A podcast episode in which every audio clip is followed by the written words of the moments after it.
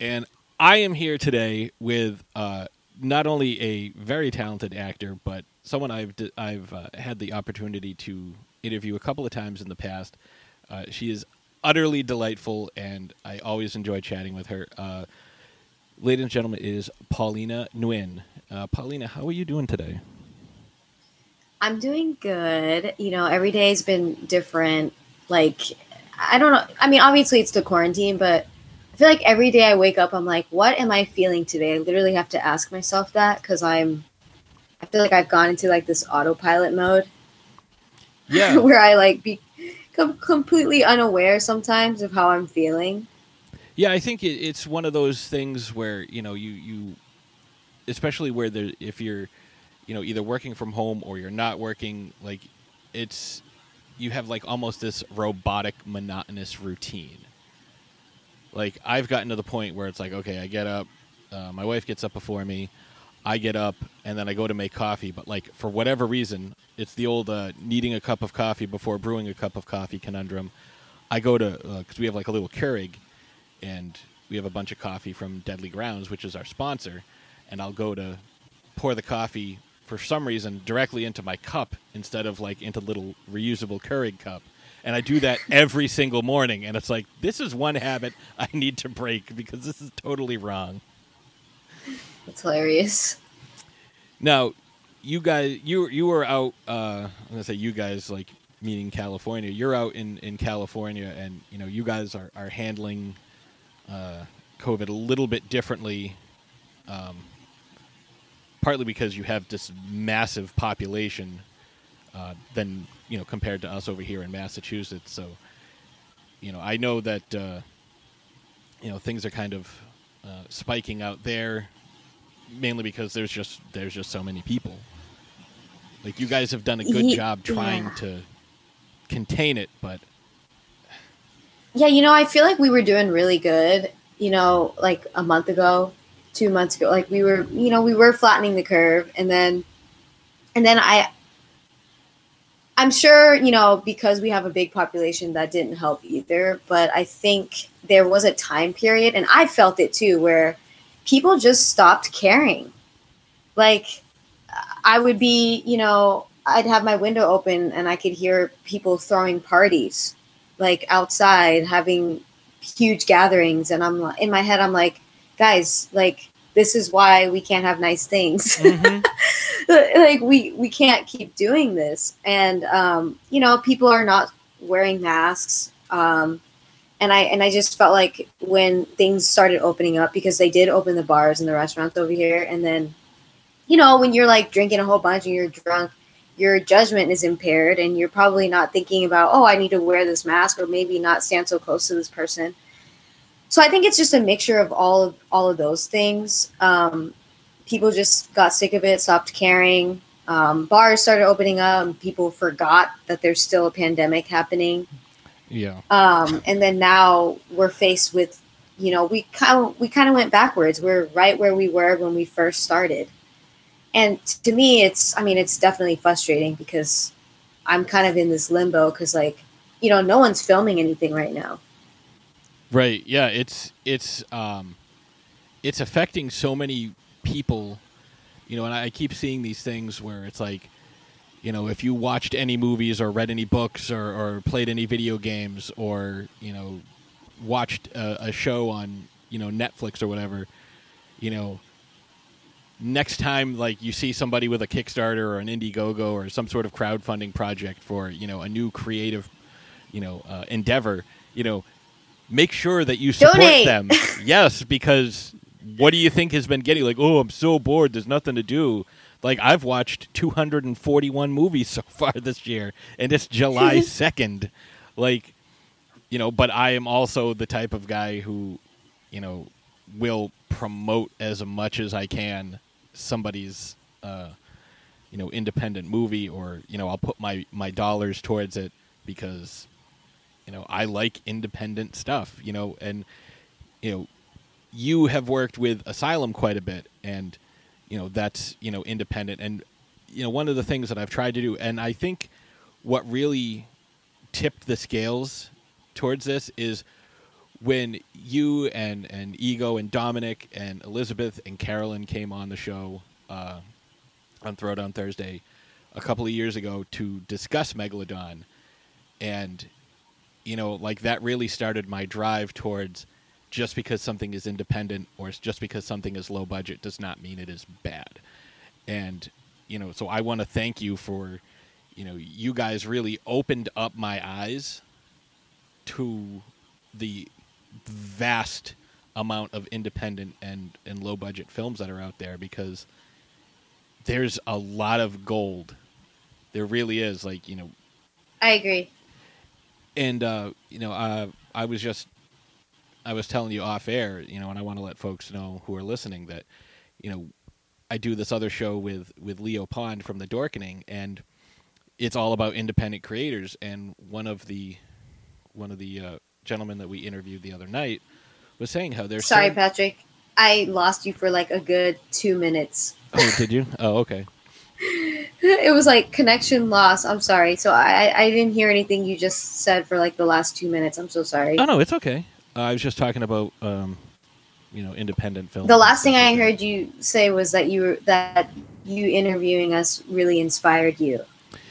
Yeah, um, basically, you know, talking to you guys really opened my eyes towards, you know, the fact that things could be, you know, just because something's independent or low budget doesn't mean it's bad. Like you want, you want folks to, especially the people that are out there, you know, like I am not a huge fan of all these, you know, Disney live action remakes. It's like this movie exists. You're just remaking it with CGI and calling it live action. Like, right you know, there has to be some sort of originality out there.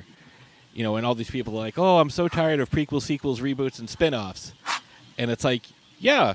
So look at an independent movie. Look at something that doesn't have, you know, a 150 million dollar budget. And they're like, "Yeah, but, you know, those are always bad." It's like they're not always bad. You know, and I can point to probably a dozen movies. You know, one jumps right off the top of my head, Geostorm. Geostorm Oh yeah. is is a big budget asylum film. That's what it is. It's you know if Asylum had a, a hundred and fifty million dollar budget, that's what it is. I mean, it's got Ed Harris and Gerard Butler and Jim Sturgess, and you know, uh, I think I want to say Abbie Cornish, but I can't remember if that's who it was because I've only seen it once. But you know, all this you know crazy CGI. I'm like, but it's no different from any of the disaster movies that Asylum puts out. Like it's the same plot. Right. It's just a bigger budget. So like don't tell me that just because something has a lower budget, it can't be good. Because as we learned, you know, from, you know, discussing with you guys on uh, the Megalodon show, like you know, and we, we talked a little bit about this and we're gonna get into it for your, your latest film. You have this super tight shooting schedule. You know, you have you know less than a week to make an entire uh, feature length film. And it's incredibly difficult because you don't have the luxury of well we're going to do six seven eight nine ten takes. It's like you have one maybe two.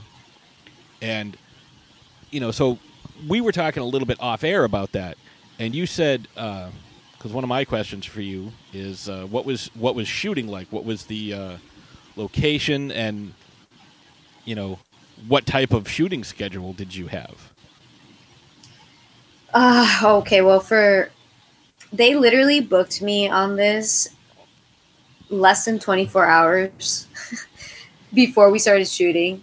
So they booked me. I was at a fitting the same day, and then we started shooting the next day and you know i was the lead actress in this in this movie so i had a lot of lines and it was a lot i'm not gonna lie and we did it all in six days. The hours weren't too bad. I mean i feel like they should have had some actors on set earlier only because there were some times where we were just kind of i mean i know that waiting around is kind of the normal thing obviously but for this i it was mainly 12 sometimes we would go 13 14 hours um, six days and then i think they had one day of pickup but we shot it all in like a sound studio, like a a warehouse Mm-hmm. on a green screen. A lot of the driving scenes that me and Mike had, um, and then a lot in like uh, I don't even. It's like in the hills, in the canyons. We shot a lot of the stuff, and then there was actually one day where we shot. Um, I found out later on, it turned. It got turned into a uh, like a movie filming place, uh, like this ranch, but apparently it used to be owned by this older couple, and it burned down. Oh, and yeah and and like when you go there everything's still burned all the furniture's still there. It's like very eerie and creepy. But um their kids turned it into like a filming location. But i i read about it and it was like oh they they almost burned alive they got they got pulled out and then they died later in the hospital i was like oh my god that's so scary but yeah, like that's that's a weird. But I mean, it, it's. I mean, if you're gonna take advantage of it, like turning it into a, a, a filming location isn't a terrible thing to do. no it's not the history of it though i was like wow that's crazy Yeah. So yeah, you because guys. they didn't they didn't touch anything. They left everything the way it was, and it was just very creepy. Okay, that's a little weird, but Yeah, um, so yeah, so this movie, this is uh, Fast and Fierce Death Race. So you know, once once more, uh, you know, Asylum continues on their trends of you know, quote unquote mockbusters, where you know there's a big movie that's coming out and they tweak the title just a little bit to uh, avoid any legal problems, and and you know, but I will say that you know from what I've seen of the uh, Fast and Furious trailers for some of these movies, like I remember when they first came out, they were actually about racing cars, and now there's like submarines and like like helicopters. yeah, and like you know people driving from one building, like leaping out of a building into another bit, like, and it just got ridiculous. So, you know, don't tell me that this movie is any more far fetched than one of those. So. It's like, oh, we used to be a street racing crew. It's like now we're we're all fucking James Bond crossed with the Avengers. Like yeah, that is actually you explained it perfectly. it's like get out of my get out of my face with that. Um, so one of the questions I was going to ask because I knew a little bit about you know how the first couple of uh, Fast and Furious movies were done because they didn't have huge budgets, you know, and a lot of that was shot on green screen. So my question is, how much actual driving was involved? Um, not a lot. Uh, all the you know, the shots where like there's the the droid. Am I saying it right? I don't Drone, know. Um, like drone yeah, is that what they call them? Yeah. the droids. Okay, all the droid shots like of the car driving through the canyon. Those that's all the driving that was in the movie. Um, everything was either they were on like a towing truck and then they had the camera in front of the actor, or we were in the studio on this green screen. So, and they did hire like a professional stunt driver to like do a lot of the exterior scenes, but everything like all the scenes with me and Jack in the car, like 95% of those were on a green screen. I kind of figured, um, because I mean, some of these stunts, especially where, you know, like you were saying, like I was guessing that with the the shooting schedule was probably under two weeks because that's you know typical for, you know, folks we've interviewed uh, about asylum films. So I was figuring, you know, under two weeks. I didn't think under a week, but, um, you know, it's it's tough to coordinate all these different stunts and get the permits and get the fire crews and all that stuff. So I figured a lot of it was going to be uh, green screen um, especially some of these crashes that you saw. yeah. Um, so one of the things that I really liked, and I saw this in the trailer, was the fact that you had not one but two fight scenes, and I was very excited to see that because I liked your character a lot. And I'm not just saying this because you're on the show and that I like you and I think you're a, a great actor, but you were definitely the best part of this movie. Like you came in, you were like Aw, the wild card. Like you came in, kicked the shit out of that blonde girl, like cracked the safe, you know, and like jumped into the car and took off. Like so cool. And then you had that other fight scene later on. Now, my my question, you know, I kind of uh, have to evolve it a little bit because learning that you get signed on the day before they started shooting and you only shot for six days. How much like prep time did you have for for the fight scenes? Oh my god, they literally choreographed it as we were doing it.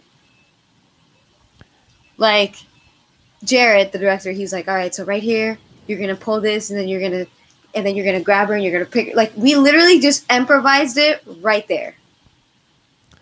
I will say that I think it lent a little bit of authenticity to the fight Yeah. scene because, like, I was getting that, like that first, uh, the the first like move that the two of you have uh, when she's got the cleaver in her hand, and you Uh-huh. kind of block it out of the way. It's like it's not like this textbook like Jackie Chan block. It's like what you would expect someone to do. Like it didn't look like I'm a super professional and like no one can ever touch me. It looked like two people that were actually fighting. Right. So I think in real life. yeah, so I think, you know, there was an advantage there like it actually looked and even the second fight, it looked like there was some real authenticity to it. Like there was obviously some structure because you know you had a plan for like okay, this is how this is going to go, this is how this is going to go. But I also appreciated the fact that like I just watched Taken. I watched all three Taken movies the other day. Oh, I love Liam Neeson. And no, he's great, but the fight scenes, like I think I got whiplash from how many cuts they made. It's like I'm going to throw a Oh. punch and it's four cuts for one punch. And it's like, "Oh my god, I like I'm like am I having a stroke? What is going on?" Marvel does that too. There's so many like cuts and camera like all of a sudden you're you're looking at them from the side. Now it's on top. Now it's over here. And it's like it's been a half a second. Why are there three different angles? This is insane. You know but your guys fight again had that authenticity. And part of it is because you know again you don't have the luxury of 75 takes. But you know you have a, a plan. Like this is what we're going to do. And you guys executed it. And you know i don't think it was supposed to look like oh we're super highly trained and like because that isn't what i got from her character i got from her character is you know she's definitely badass like bianca is definitely badass but you know i don't you know she doesn't look like or from what i gathered in the movie like she's not She's not like Jackie Chan or Jet Li or anything like that. right Yeah. she's not gonna like you know just it's not like that movie anna or uh you know um uh milla jovovich in uh, Resident Evil, she's not just gonna like start picking up guns and blowing away hundreds of bad guys doing backflips off their face. Like she can fight, she's tough, but you know, I and I think that you really brought that uh, that authenticity. I know I keep saying that, but you brought that authenticity to your character. So I really appreciated the fact that uh, that you were able to do that and uh, make it believable. So the thing that I really liked though was, you know, as good as the first fight was, the second fight uh, in the bathroom because there's something about bathroom fights like, and there are so few of them. Uh, my favorite, obviously, being the one from the Warriors, because there's like 15 people involved. But you had some really tight spaces, and first of all, it was just rude of that guy to like walk in on you. Like that's that's number one. It's like, hey, buddy, occupado. Like that's number one. But um, for for this particular fight, where it's you know close quarters, like how did that compare to the the fight earlier in the film against the uh, the blonde lady there? You know, the second one, second fight, excuse me, was definitely a lot more intense. I would say, um, because my adrenaline actually really was going. Like afterwards, I felt like people were like, "Are you okay? Are you okay?" Like everyone on set was like making sure I was okay because I looked so terrified. Um, and that's because I really was. I, I, I don't know. And I and Pontiac's like the nicest guy ever. Like he's so nice. Like he's really big. He's really tall, but he he's so sweet in real life. But I felt like in that scene, I just really embodied like the feeling, and I was actually really scared. Like my body felt scared. Mentally, I knew you know that I was acting and everything. But I mean that that one was fun, but I'm not gonna lie, it did feel really intense afterwards. Well, I mean, there, I mean, uh, uh, looking at it, you know, because like you know, like you're saying, like he is much larger than you, and you are not a large human. You are, uh, and and we saw that in Megalodon, like just the the height difference between you and and Dominic. Um, yeah, he's definitely a big dude. He's easily three times your size you know and yeah. you know you've got the scene where he's got to be like grabbing you and throwing you around and there is that you know like i know i'm okay i know this guy's not trying to hurt me but you know from what i've heard uh, from you know talking to people about who have done stunts and things like that that fight scenes can be some of the most dangerous things so they're like oh yeah i can take a punch or like you move the wrong way or you do the wrong thing um, i forget who it was i was talking to um, or it might have been something I was listening to. Honestly, at this point, I I don't remember. He was like, "Oh yeah, you know, they moved me this way, and I snapped my ribs." You know, and it wasn't Yeah. even like a bad like fight scene. I think it was Tiffany Shepis on the Casualty Friday uh, podcast with Felissa Rose and Kane Hodder.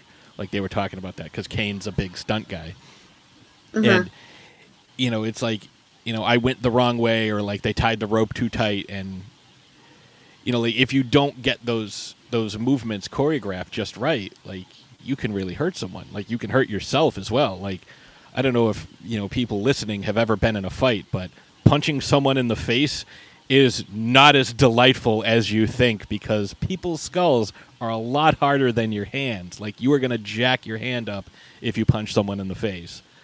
Uh, I've been on both sides of that.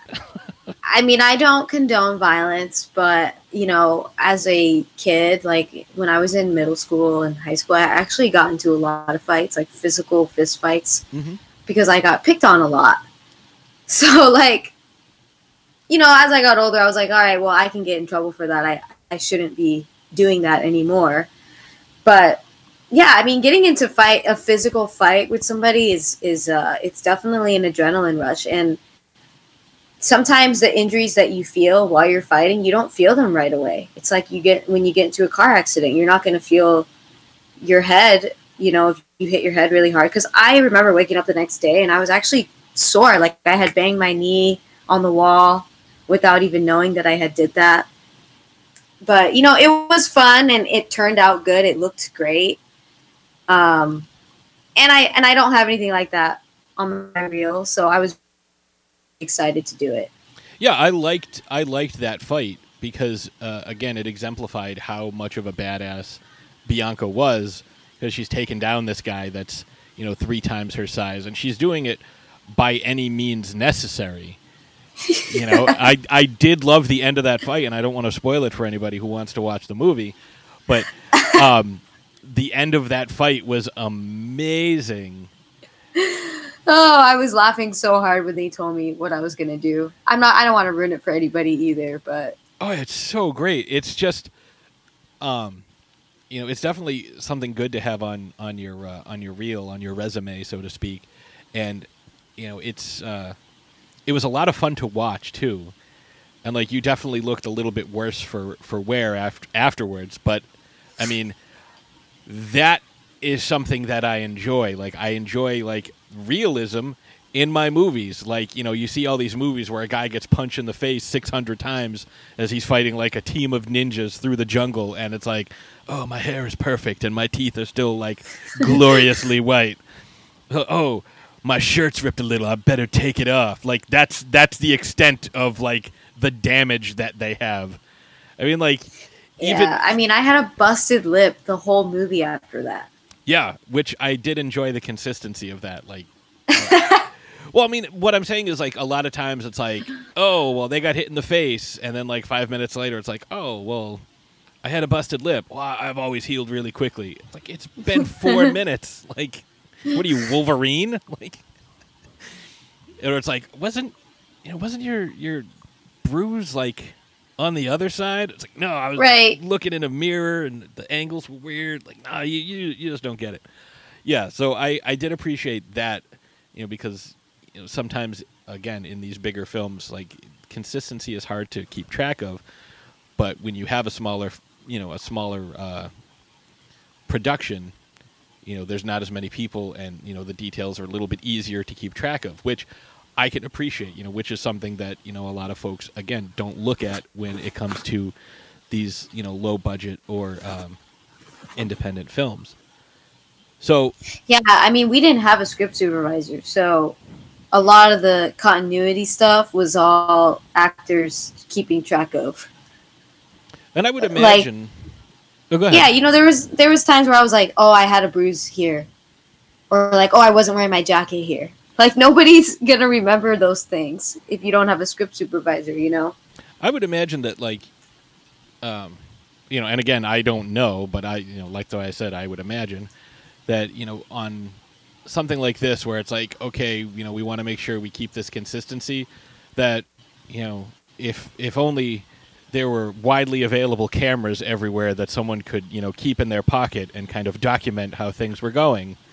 It's like, you know, if I'm the makeup or effects person, it's like, okay, here's what you know, here's what I'm doing for the first scene. Let me take a picture of what you look like so I can either a replicate this or touch it up or whatever I have to do to maintain that consistency.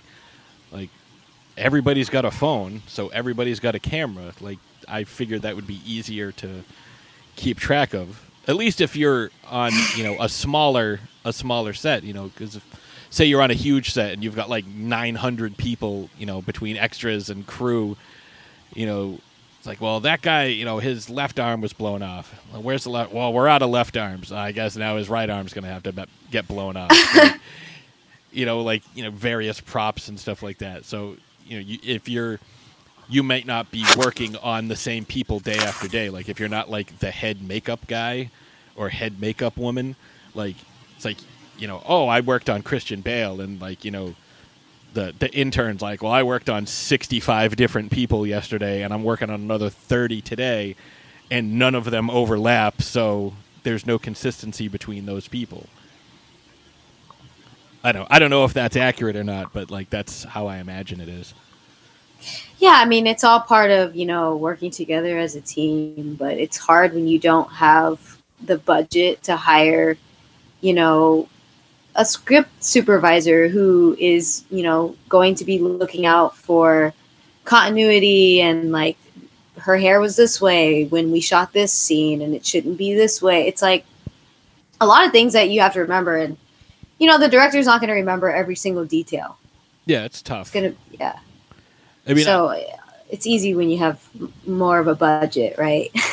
yeah, I, I think so. But I mean, like I said, it could also be you know uh, a detriment because it's like now you have more people, you know, too many cooks in the kitchen, so to speak.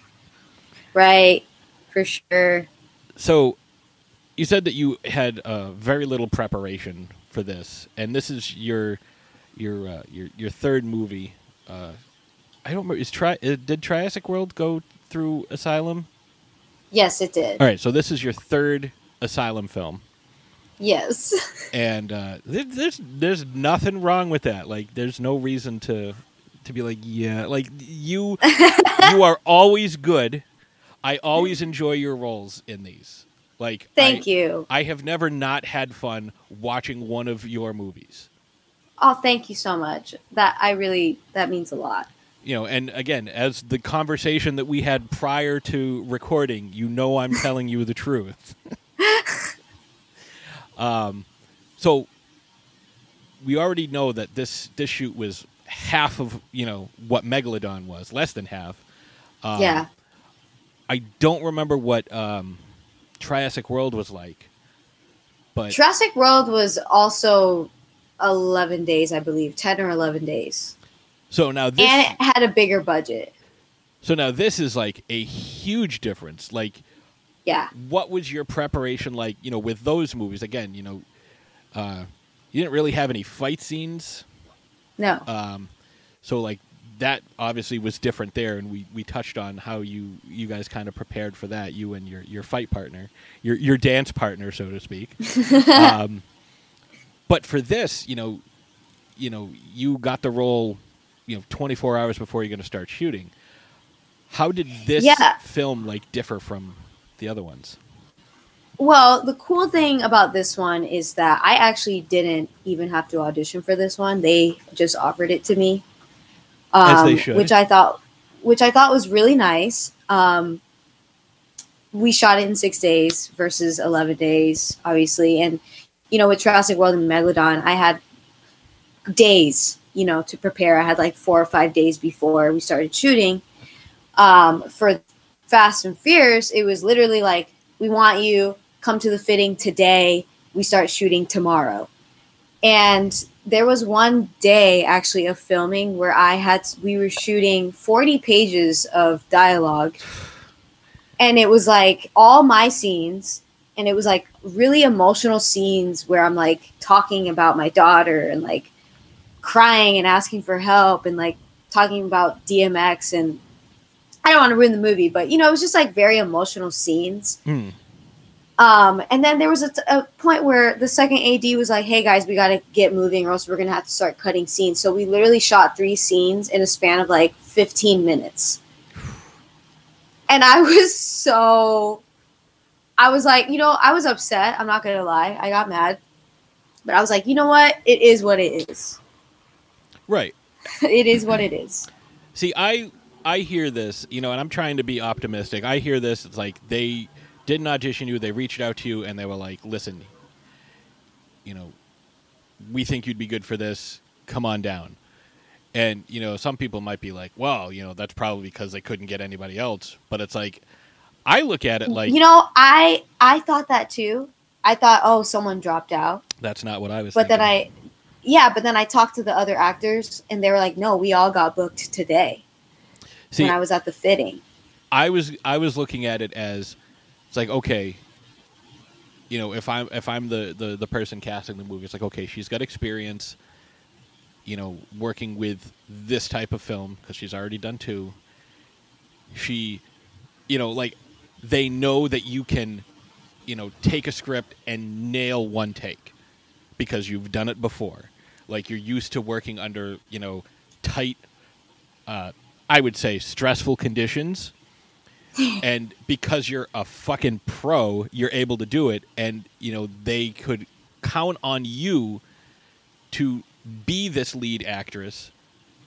And you know your character is the one that you know pretty much drives the story. Like without you it's just like three people in cars driving across you know Mexico to LA like your Right. your character kind of indr introduces this you know this extra element that's like it's the emotional element it's the the you know like for lack of a better term the macguffin of the story like you know the little object that everybody's after.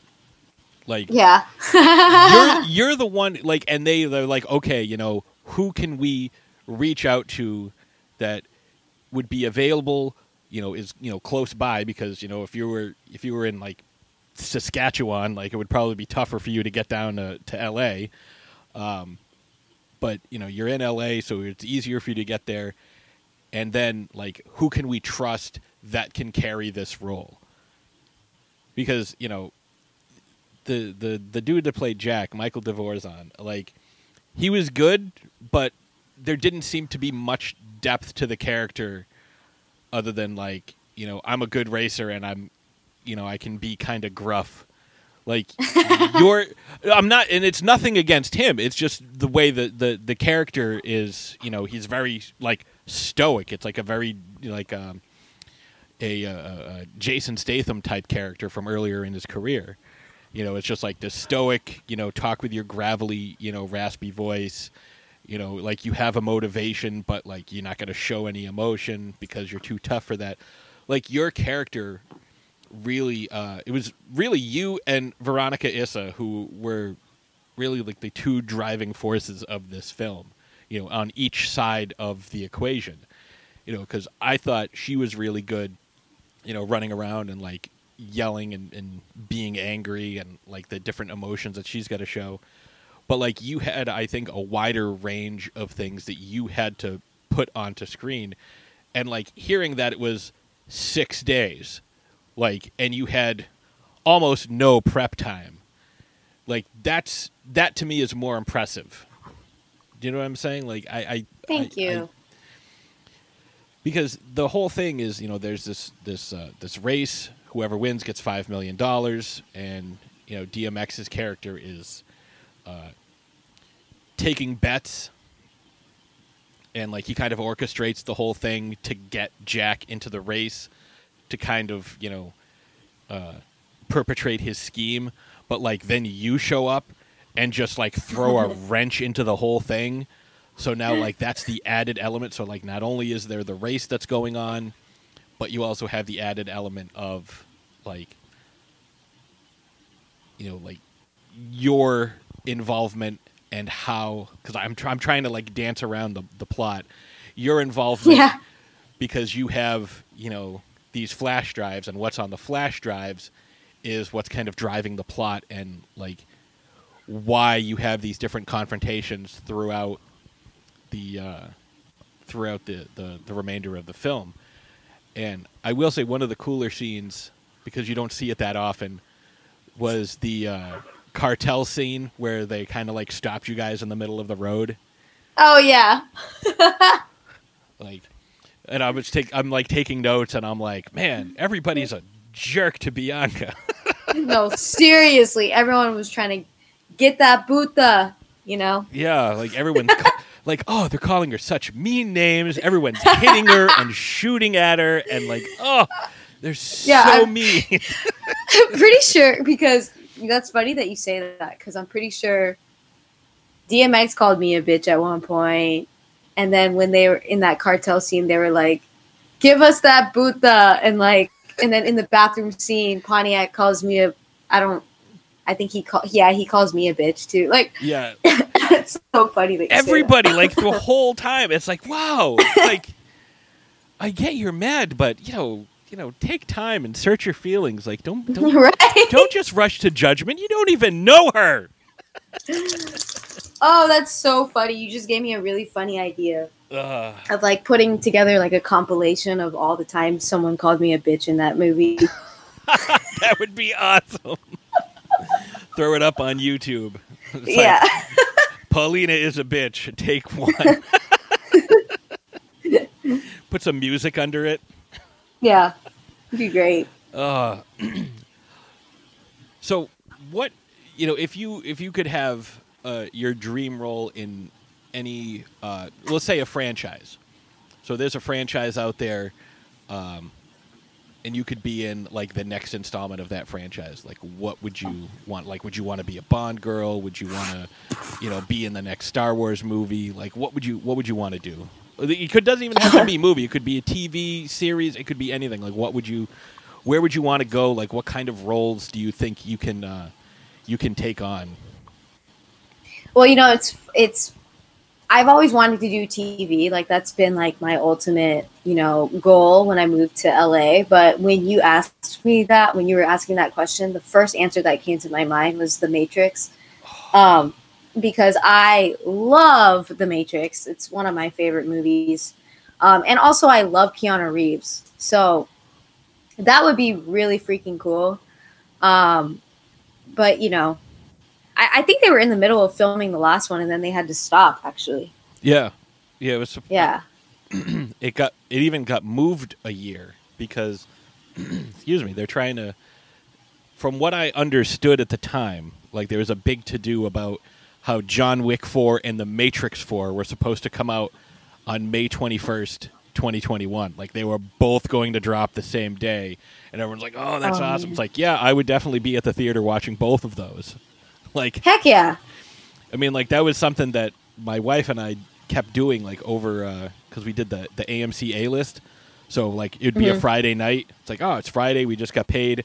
We're gonna go to back to back movies because we don't have anything going on on Saturday. So we'd go see two movies Uh, like whatever happened to be playing that was that we thought was interesting, we'd go see two of them. But um, do you feel like that you've been? Uh, I don't think you've been typecast because you play different roles in each of your in each of your movies. So I don't. That that's probably not the question I want to ask. But what I I, I mean, you know, you're right. I have been able to play a very large range of characters, which I'm really grateful for. Like, it's I feel like it's both a blessing and a curse. Because earlier when we were talking, you you know, there's a lot of actors that kind of play the same, similar kind of roles, Mhm. which I don't think is a bad thing because, you know, that that's like their niche, I guess you would call it. That's their brand, you know. Um, but no, I ha- I don't think I've been typecast, but I do tend to get called in for a lot of like badass, like you know, kind of rough around the edges, kind of edgy girl. But but I don't know. All the things that I've worked on have been a very wide range. Yeah, because you played um, you played like a, an engineer in uh, in Megalodon, Yeah, and you're like a research scientist in Jurassic Jurassic World. World. and in this one, you're just like, oh, I'm just an overall badass. Right. So, and you've been a cheerleader. I think that uh, partially owes to the fact that you look very young. I mean, not that you're old. Like I, you know, I don't know exactly how old you are, but I, I would say, judging by, you know, how you look, you could play anywhere from like seventeen to twenty-eight. Wow. Um, Thank you so much. plus the the fact that you are not very tall really helps uh, sell that because you're not you know you're not like a Gwendoline Christie who's like six three and it's like hey Right. I'm in high school like uh, I'm tiny. no you're not but you Yeah. could you could play that that type of role um is there like I'll throw another random question out at you if you could remake any film that you've seen and put yourself in the starring role what would it be Oh man. yeah that's not an easy question i think No, it's not. i think this is the first Um, time i've ever asked that to someone Hmm. You know what? I really like the uh, the underworld movies a lot. that makes sense they're uh, very really- similar to the matrix Yeah, like, and you know, Kate Beckinsale's a badass. Mm. Um, and I've always wanted to be in a movie where I could just kick ass. You know, um, I mean, I would say Matrix, but I already gave you that as an option of an answer. But I was thinking like something sci-fi and something super badass where I'm like able to like train for a really long time and like learn new skills. Um, i mean that would definitely be a requirement of like underworld or uh, or a matrix type film for sure. So it it would probably be something along those those kind of movies, but ah, God, there's so many that I would love to like remake and be in. But th- that one's like the first one that comes to mind, only because I thought she was so cool in that movie. yeah like I just thought she was such a badass. Yeah, like it's you know it, it reminded like you know that was one of the first episodes we did. I think it was episode two of Throwdown Thursday, and we just released episode two ten. Like episode two with Selene from Underworld, which Wow. yeah, it's yeah like that's how like I just started rewatching the series because there's a few of them I haven't seen. I forgot that there was five of them. I think I've only seen two, maybe three. I think three I've seen. I don't think I've seen the fourth or fifth one. Um, but I know I haven't seen the Rise of the Lycans with the uh, like that takes place like way before everything. I don't think I've seen that one either. But like I always thought the first one was so cool, you know, like she finds out that her whole life was an entire lie and then like Mhm. she basically like goes against her own people. She's also a vampire and she like falls in love with a werewolf. Like there's like a love story in it. would you if you were to do like an action film would you rather do like uh somebody who does like a lot of like gunplay or would you re- be more like oh i want to u- i want to use like you know handheld like swords or, or knives or would you kind of want to do like a a gun fu type of thing like uh like a john wick so like Oh, that sounds awesome, actually. like Yeah, like that yeah. I could see you as like a a John Wick like villain or uh like there were there were a couple characters like just thinking to myself as as we're talking like where I could definitely see you like I could see you as uh Niobe instead of uh Jada Pinkett in the Matrix movie. Oh my god, she's so cool in that movie. She really is, but like I definitely think I I you could pull that off. wow, that's a really nice compliment. Thanks. You're welcome. Um, so you've uh, you've you've been you know kind of laying low during quarantine. Um, how have you been passing the time? Like, what what are you, are you watching movies? You know, maybe like, oh, I'm going to watch this and you know take notes. You know, to see how this person did this performance and kind of compare and contrast how I would do it. You know, like kind of like honing your skills and practicing. You know, that type of thing. Um, how are you? How are you kind of, you know, like anybody else? Like, oh, I have to work out all the time, you know, so I have to I have to make sure I work out, you know, and this, you know, you're honing your skills, you know, it's like you know, flexing your acting muscles. Like, uh, what are you doing to kind of stay stay in shape, for lack of a better term? You know, I uh I have been working out every day and I have been meditating. Um and I've been doing a lot of like I guess not so much because I do think that all those things add to, you know, my acting. Um, is, you know, working on your your mental health, your physical health.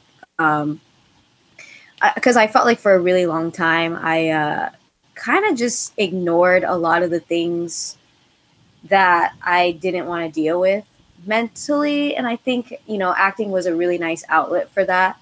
Um, but for the first time ever, quarantine, I was able to really sit with myself. So, like these past couple of months, months, you know, I've gotten a lot of self tapes and I've been like turning in my self tapes, doing workshops, watching a lot of movies. But I think the most important thing for me has been working on my mental health. Like, I, you know, really looked inward. I started journaling because I think part of being a really good actor is being a master at life. You know, like really studying how and people are why you know why do i react this way? Why does this trigger me? Because i feel like when you understand all of those things and you have the capacity to have that much empathy um not only for yourself but for other people it really helps to kind of figure out like human nature. So I, I just been like doing that more so on a much deeper level. Um but you know because i don't like looking for scenes and acting them out unless i really have to. Um because i think part of being a good actor too is just having really good instincts and i think part of having good instincts is really knowing who you are. That's a really good answer, um, and I think that you know from what I've been seeing like throughout quarantine and a little bit of what we talked about off the air, um, you know, as far as you know my my experience so far has been concerned is people have uh, been able to work on some of their mental health issues. You know, like a lot of people that you know, you know, are introverted and really don't like going out. Like their lives haven't changed all that much, and they've been able to kind of you know talk to some of their friends that are maybe going stir crazy or getting cabin fever and just like how do you deal with this and it's like well you know this is how i deal with it this is how you know my you know specific um, you know mental health routine helps me. You know like i found that you know like i you know for the first month or so where i was just like i was so used to going out and doing things and just you know it's like oh i have an errand to run. I'll just go do it. Or, or i have you know i have to go here. Or you know i'm a very uh, people centered person. Like i i don't like all people but like the people that i do like i like to see them you know, and like say not being able to see my family, not being able to see my niece, not being able to just like go hang out with my brothers and, and watch a movie and you know order pizza and you know all these little things that you take for granted and it's like now I'm I'm working from home and I'm here every single day and I'm seeing the same four walls every single day and it's like it was really draining me and wearing on my mental health. You know, my wife was comparing me to like uh, a Labrador Retriever when I came when she would come home. I'd be like jumping. like, oh my god, you're here! You're home! Oh my god, this is so great! Look at you! Oh, here I am! Like I'm talking to a person. All oh, right, you know, like because we have like you know we have daily calls that you know check-in calls with you know uh, not only our, my coworkers but like other clients. But it's not like it's not like oh, did you see the game last night? Oh, there was no game oh, did you see right. like this? Did you you know did you watch that? Like, hey, you know, what kind of music are you in? Like, you can't have these conversations like you would in a normal office setting because you're not in an office and you only have a few minutes and people are just like, yeah, I got to get back to work. I'm I'm sitting at home, and it's just so draining. Like I've rearranged the studio a couple of times. You know, because I've had to because it's like I need to change my environment even if it's just a little bit. I I can't just sit there. It's like oh that shirt's in the same spot it was in a week ago. Should probably do laundry but it's like I don't have the energy or motivation. So I think quarantine yeah. is definitely helping people um, assess their mental health you know especially if they haven't been you know paying attention to it or focusing on it because there's been so many things that you know can distract you. It's like well i have to go to work today and i have to deal with traffic and i have to make sure i grab my coffee on the way in. I'm like oh they made my coffee wrong. Like all those distractions are gone. Yeah. So i mean i can definitely understand like you are definitely taking a good approach to it where it's like this is what i know will work for me and this is what i'm going to do to you know kind of maintain because you know you are an actor and there's nothing being filmed right now. Yeah. And you know, I can tell from the way you said that that it's very frustrating and like disappointing to you. And you know, I know that you know you're you're yearning for that that chance. You know, and I know that it's going to come for you because you are very talented, and I want somebody to see you and be like, "Oh, she would be perfect for whatever role. You know, like I just I want to be able to to turn on a movie and be like that's Paulina, she's awesome. Like, "Oh, did you like, you know, have somebody say to me, "Oh, did you see this?" It's like, "Yeah, I know that lady. We're Facebook friends and I've interviewed her 3 times. She's awesome." You know what I mean? Thank like, you. I want that success for you because you work really hard at what you do. Thank you you know and I, I think that everybody who has something to offer you know if they're able to you know show that they have talent because i you know we were talking again we were talking off air and i know that you are more talented than so many different actors out there and it's like it's like oh like give somebody else a chance like how many movies came out like in a row with like Miles Teller and Shailene Woodley in them? It's like, oh, like you know, there's other actors in Hollywood, right? Like, look around, like, and like they were always paired up in something. It's like, oh god, like give somebody else a chance. Yeah, I I feel you.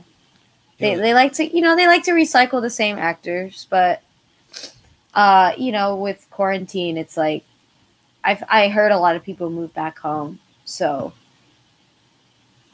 I, I am trying to not let that. I'm trying to look that look at that in a positive light. Like I'm like, oh, people move back home, more opportunities for me. But I'm also like, damn, that really sucks for those people.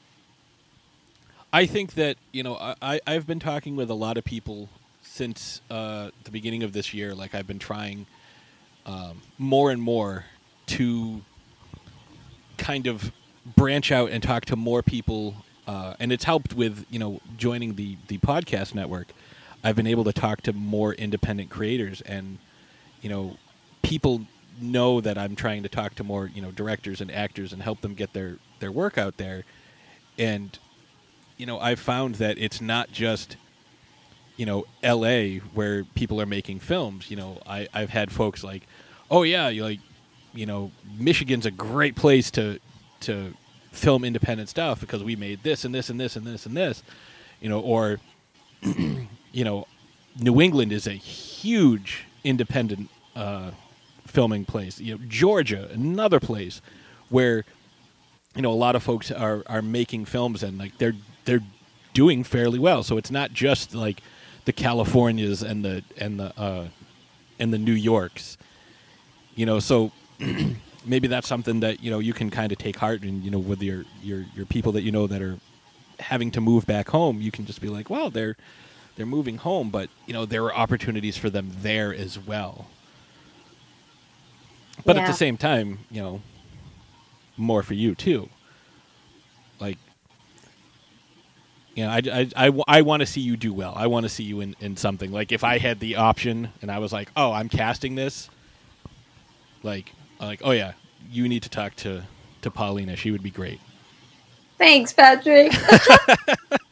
you know and that's always in the back of my mind like as i talk to people and it's not just like people that i think would be you know that are good it's people that are good people because like i've talked to people you know i've gone to conventions and met people and they're like huge jerks i'm not going to name any names but they're huge jerks but if somebody is like oh well i'm looking for you know this movie i want to watch a movie or i want to see this or i want you know I'm tired of seeing the same old things. And it's like, oh, well, here's person A, person B, person C that, you know, I've had personal dealings with and they're awesome. You know, check out their work. And who knows what that leads to. You know, so I'm I am always, you know, hyping up the people that are not only, you know, talented, but also good people. And you are certainly on that list.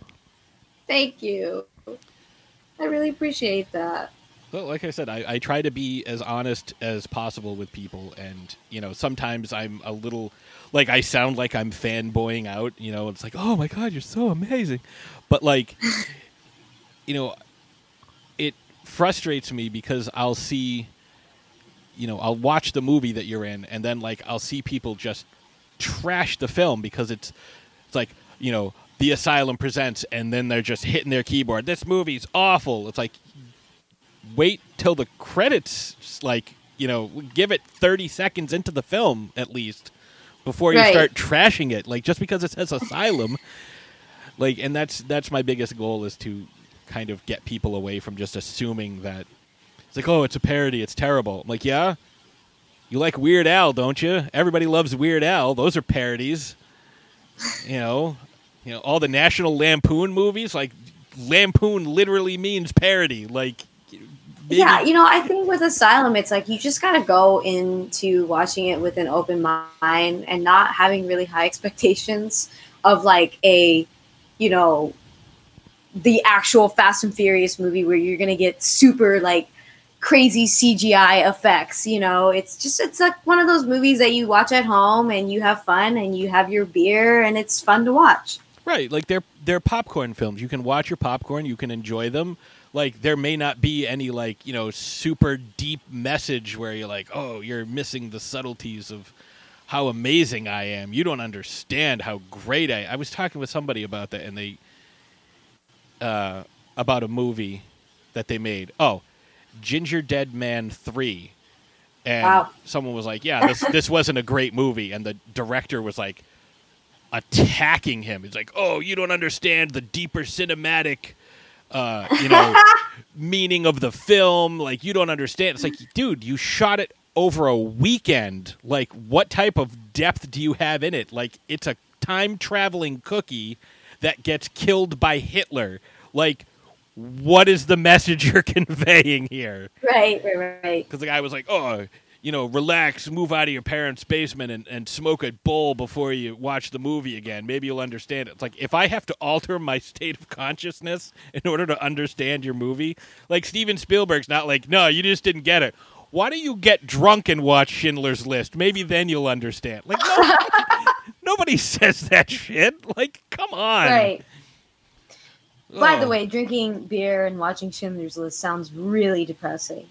Yes, I wouldn't recommend the two. uh, at least not together. You know, it's really funny that you brought that movie up because there's actually like a because I walk my dog every day and I walk by it. It's not open right now, but they actually have like a Schindler like a Schindler's House memorial like park literally right the block the block right over by my house a block over Interesting. yeah So i do live in a, a very high jewish area yeah, I, I used to. Uh, I actually used to live right next to a, a synagogue. Uh, you know, before I ended up uh, meeting my wife, I lived in a, it's a nice neighborhood. You know, it's Oh, nice, yeah. nice little coffee shop. There's a pizza place. Like everything was with like two minutes walking distance. It was awesome.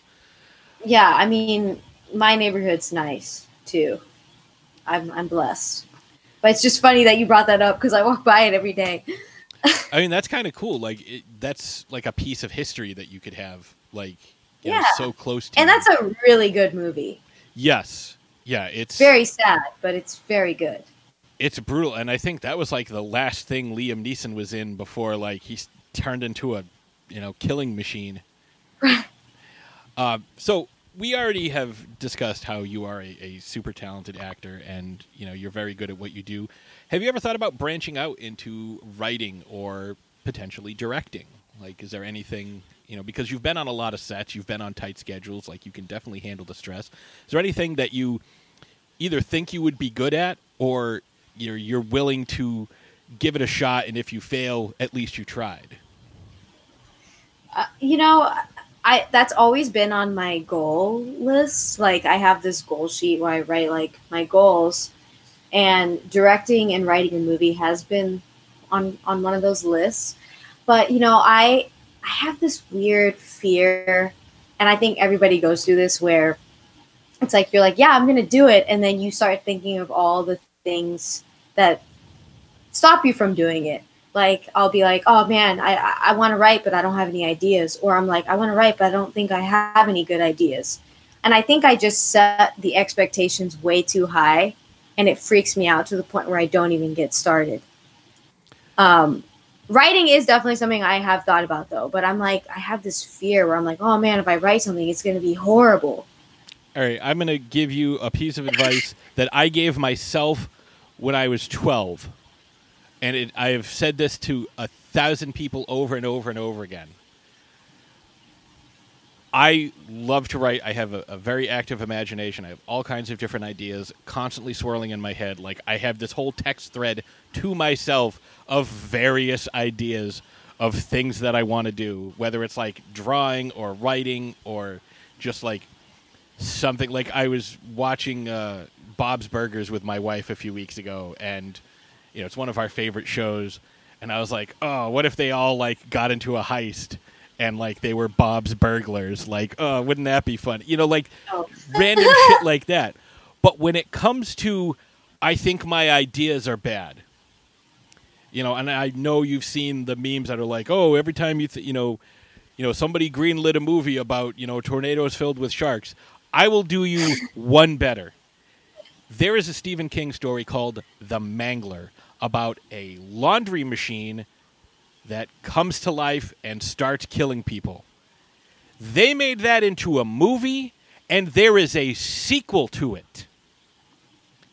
A haunted laundry machine, like one of those industrial laundry machines from like the 40s and 50s, that escapes its bonds and kills people. That was made into a movie, and that was made. Uh, uh, that has a sequel. So Okay.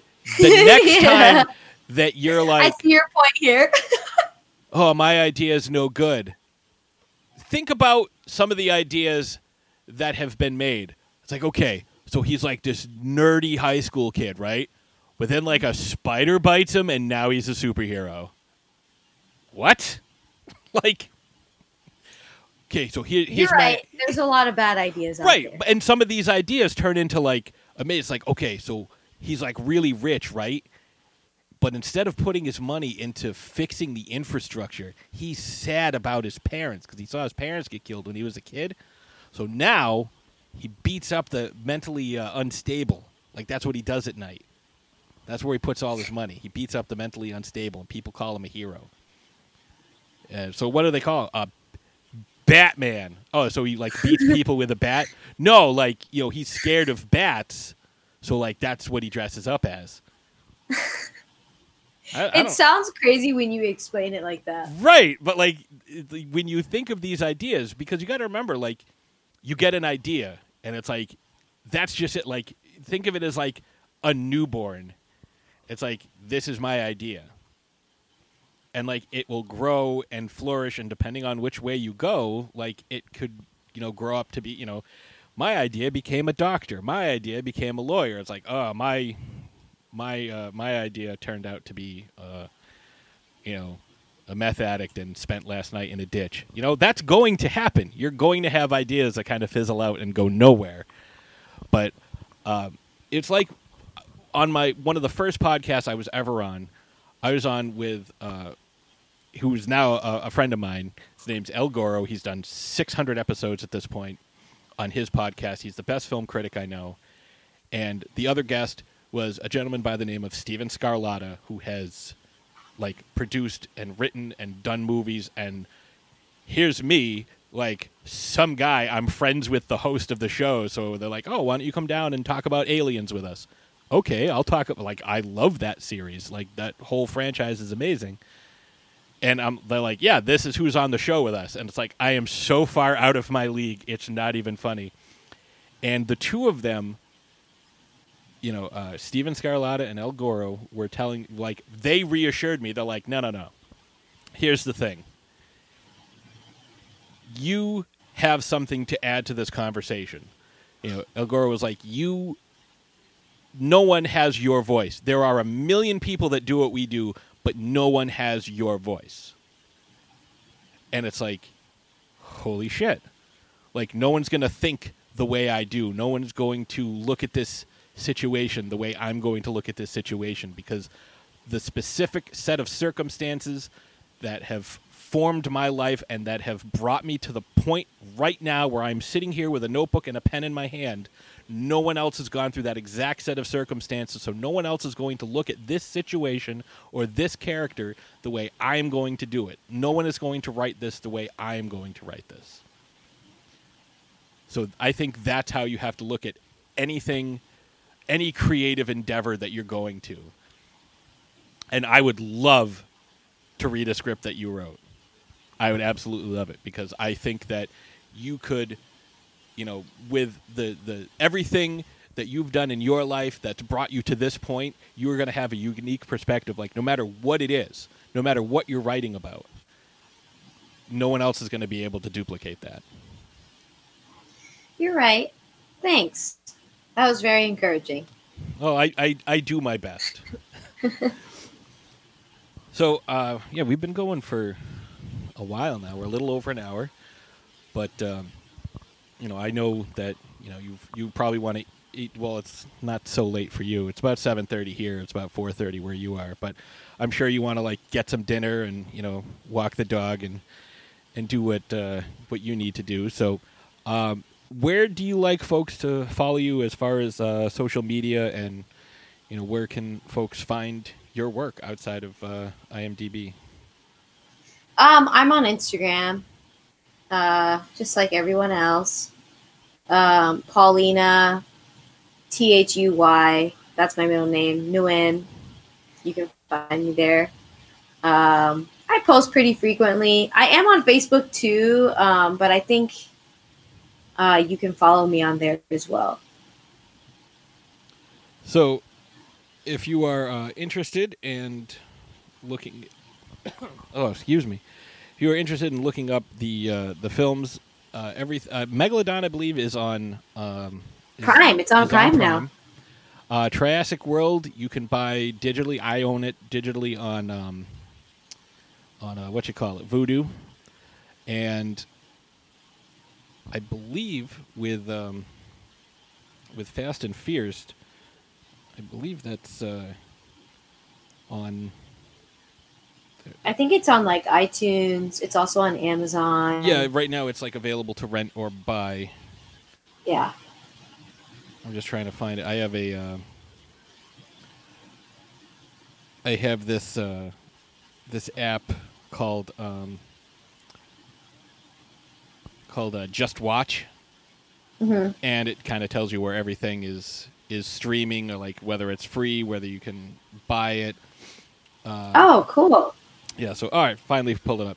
So if you have a, a Hoopla subscription, I don't know what that is, but I'm guessing it's some sort of uh, streaming service.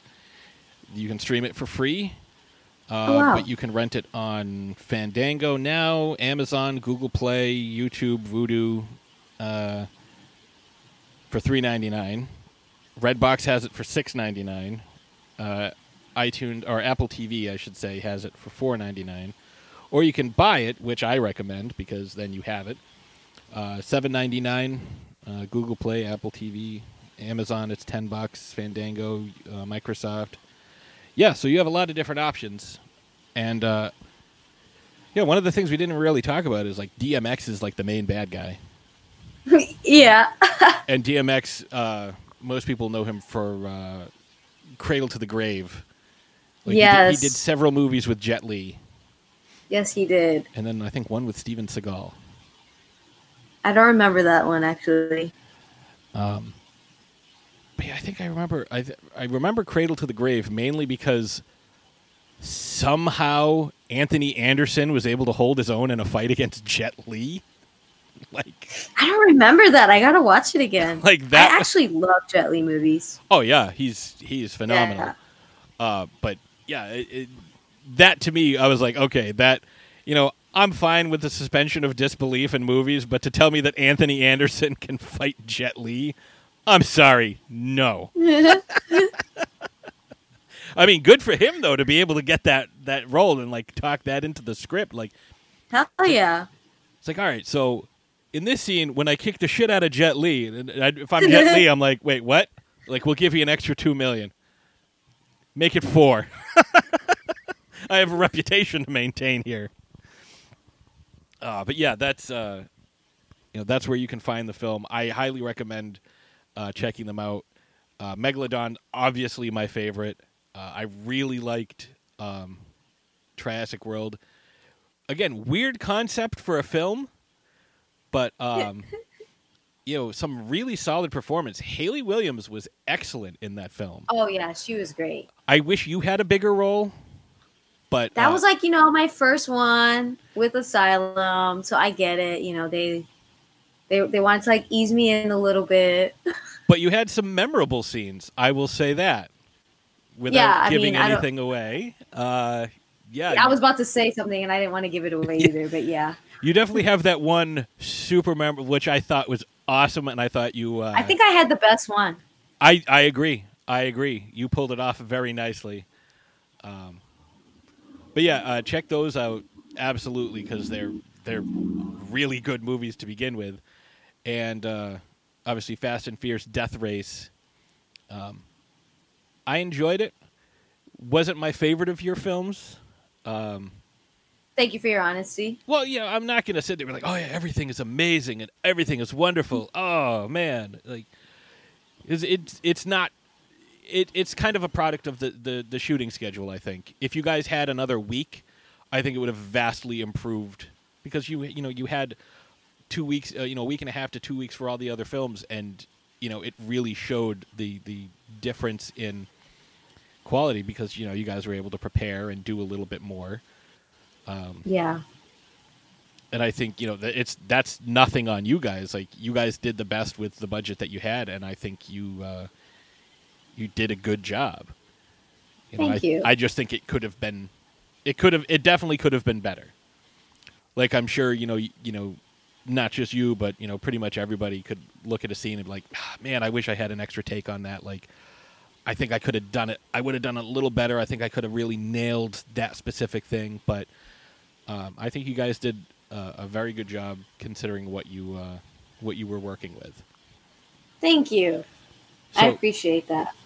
Paulina, I am going to uh, bring this interview to a close, and I want you to know that anytime you have any project, anything that you're you're working on, anything that you want to promote, I don't care what it is, uh, you can reach out to me. I will always have you on the show. You are just a delight. Um, Thank you. I would love to someday Sorry. meet you. Oh, thank you. I'd love to someday meet you. You know, uh, at one of your big Hollywood premieres. Like that would be awesome. But uh, Someday, soon, when coronavirus is over. ugh, I know. Honestly, I'd love to. I'd love to like have like a megalodon reunion at a at a convention. Like that would be amazing. But uh, until then, uh, I hope you remain well. I hope you uh, stay healthy, and uh, you know, continue walking your dog and having a, a, a nice, enjoying the nice weather out in California as much as you can. Thank you. You you as well. I mean, in Boston. Yeah, I'll do my best. It's you know, it's weird weather up here, but I'll do my best. But uh, yeah, so we'll be uh, right back.